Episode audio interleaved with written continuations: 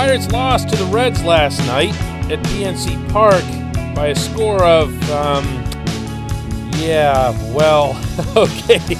They're still counting it up. Good morning to you. Good Tuesday morning. I'm Dan Kovacevic of DK Pittsburgh Sports, and this is Daily Shot of Pirates comes your way bright and early every weekday morning. If you're into football and or hockey, I also offer up daily shots of Steelers and Penguins.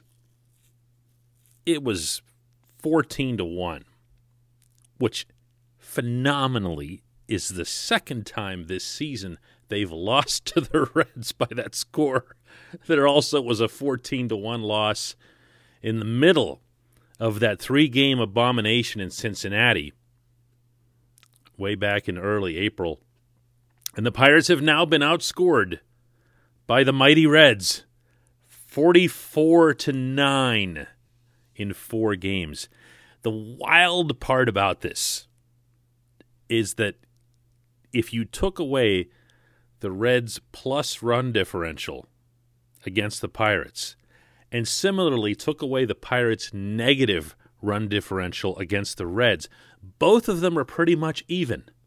Like in every way, including how well they've performed against other teams. The Reds are not a particularly good team. And neither are the Pirates, but my goodness, the disparity when they go head to head. Not sure what to make of it. Uh, maybe it's just the way the pitchers have lined up. Maybe it's that they haven't seen enough of JT Brubaker and Tyler Anderson in the bullpen, and uh, maybe they've just seen too much Mitch Keller. Maybe that's it.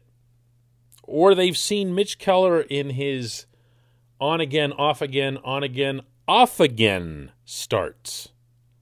Because that's really how it's gone for him, and it's how it went again last night.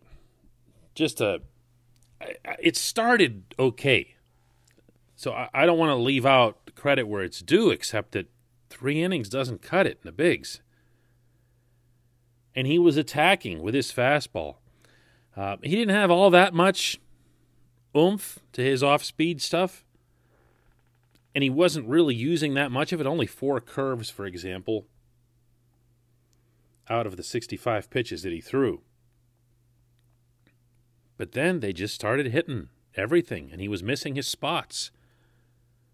And there was a an RBI double by Tucker Barnhart that at one point Jacob Stallings was so adamant, and he might have been trying a decoy here, we don't know, but he was so adamant about wanting the pitch low that he actually was tapping the ground with his glove.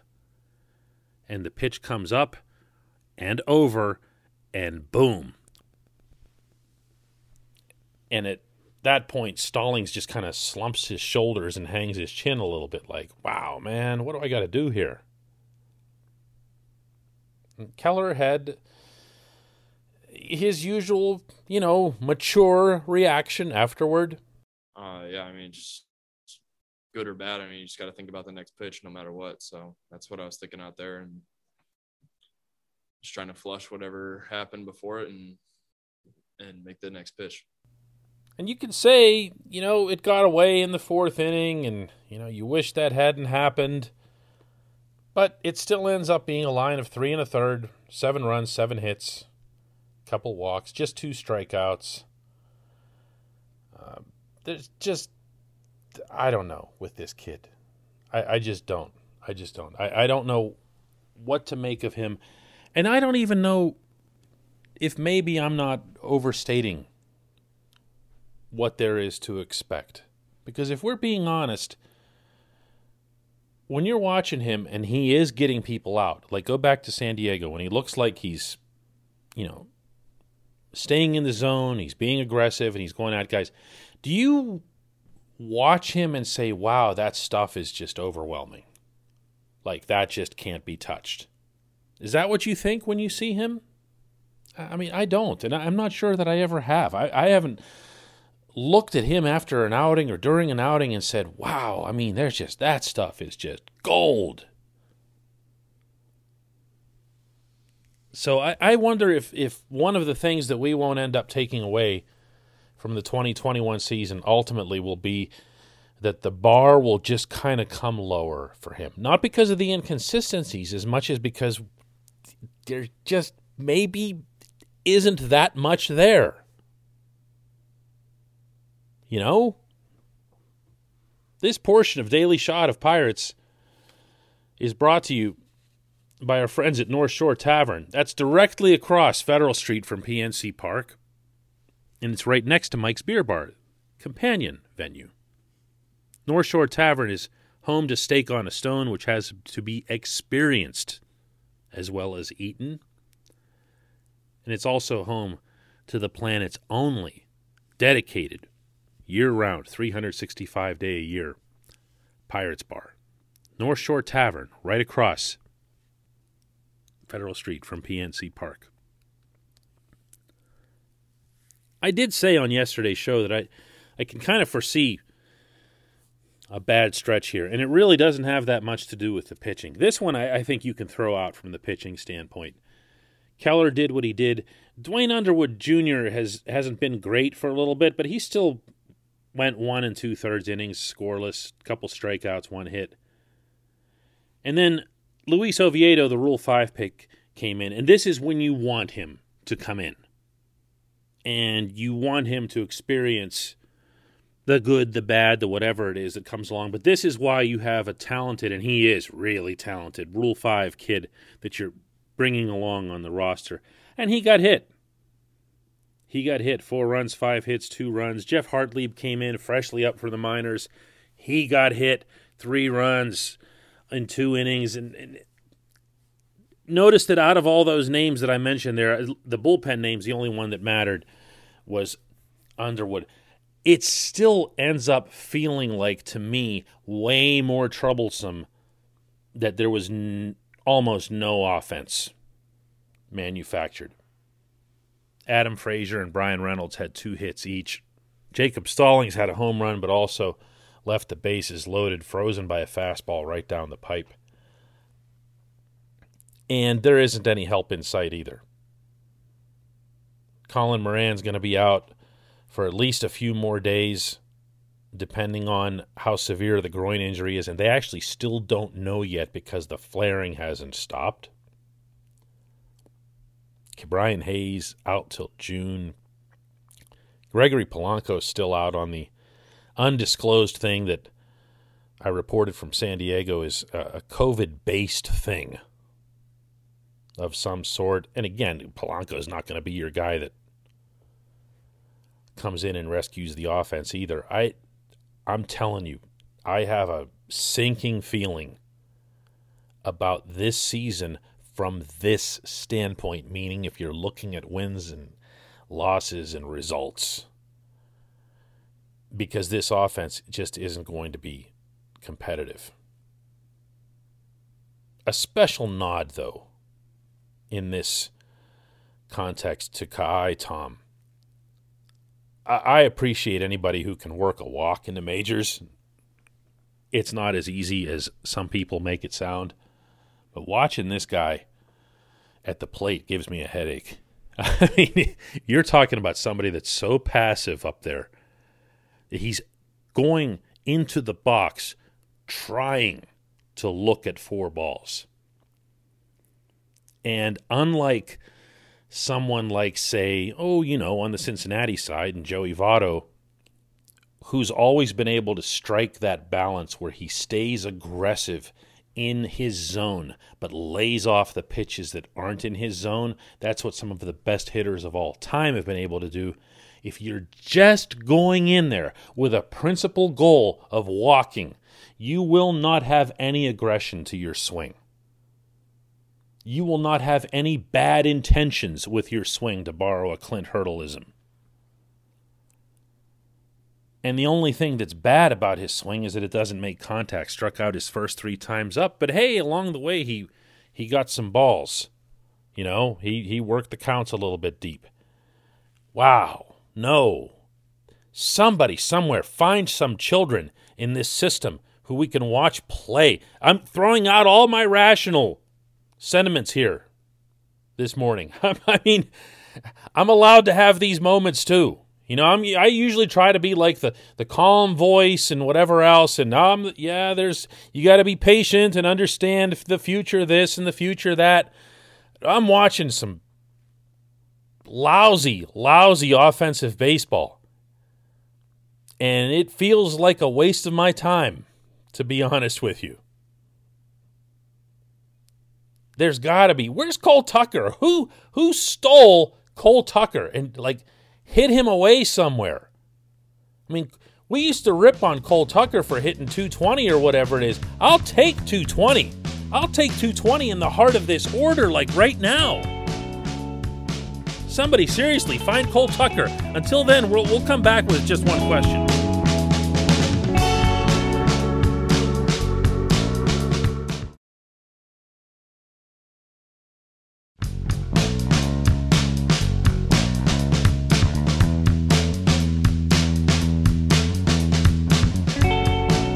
Back. It's time for just one question, and that comes today from the self styled Mr. Potato Head. If this actually was Mr. Potato Head, and he didn't seek permission from Mrs. Potato Head to submit this question, we're going to have some issues. You and I, Mr. Spudman, who asks Who do the Pirates have in AAA who's expected to be an impact player in the majors eventually? And this is a part where if I was being even more off the wall than I already am today, I would just basically leave three minutes of dead air and make you think something had gone wrong with this recording.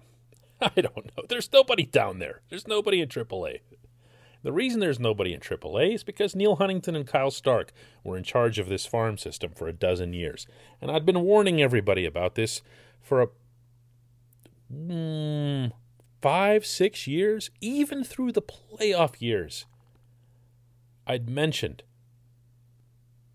again and again that eventually this lack of a minor league system was going to catch up to them. It did, kinda, after the 2015 season, because when you lose A.J. Burnett and Jay Happ, instead of pounding your fist for the Pirates to go out and spend $5 zillion on a starting pitcher, why not ask instead who was knocking on the door from Indianapolis? Who was it? Who were the pitchers? Nobody. They had nobody. That's why you go and trade Neil Walker for two months of Jon Niese before he was released. That's why you get Ryan Vogelsong at age 58. That's why you get Juan Nicasio from the Dodgers, even though he wasn't a starter. They were going to make him into one.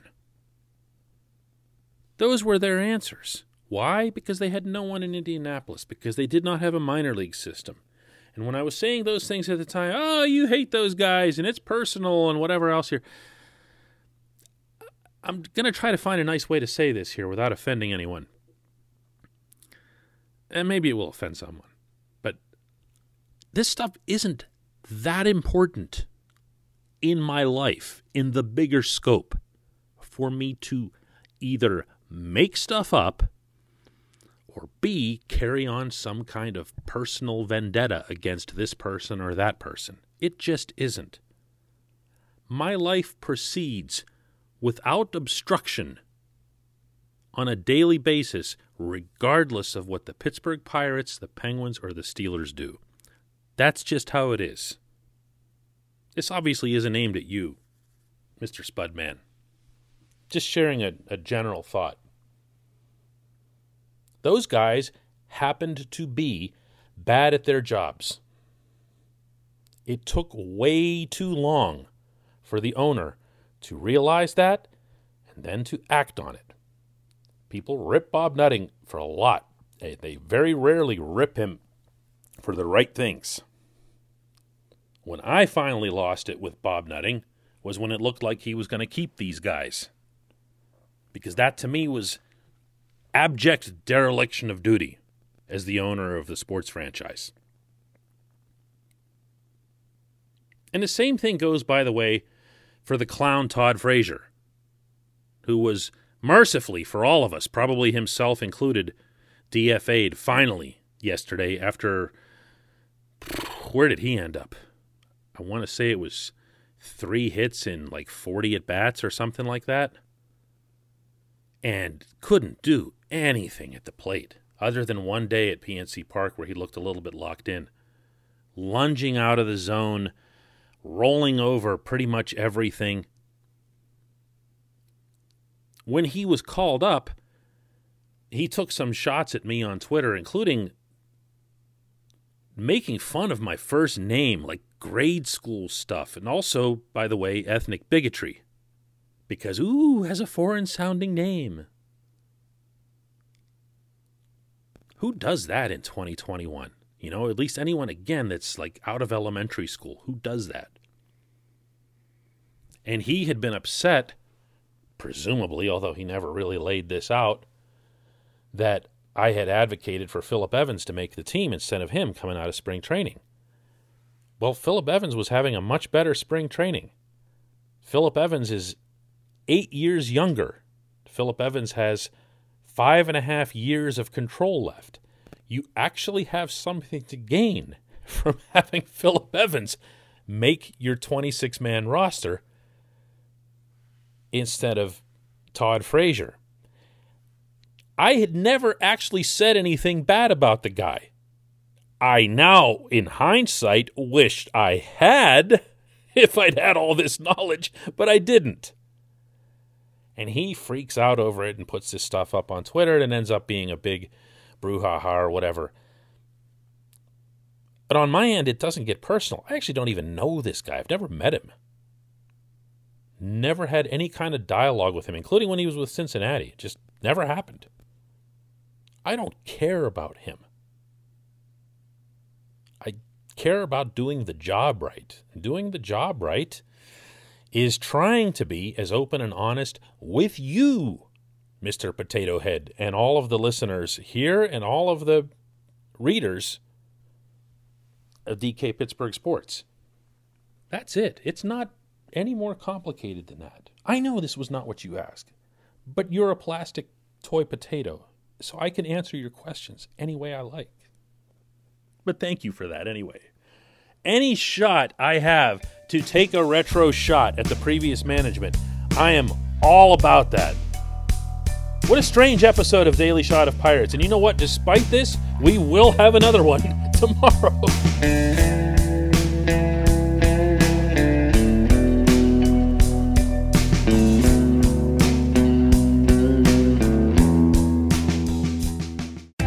Park University in the heart of downtown Pittsburgh, they understand there's no substitute for real world experience and career building connections. Their innovative curriculum engages students with distinctive experiential learning opportunities. Point Park's pioneering co op program empowers qualified students to work in full time, paid positions with their corporate partners while earning college credits. Visit pointpark.edu/slash works to learn more. Career ready. That's the point. Point Park University.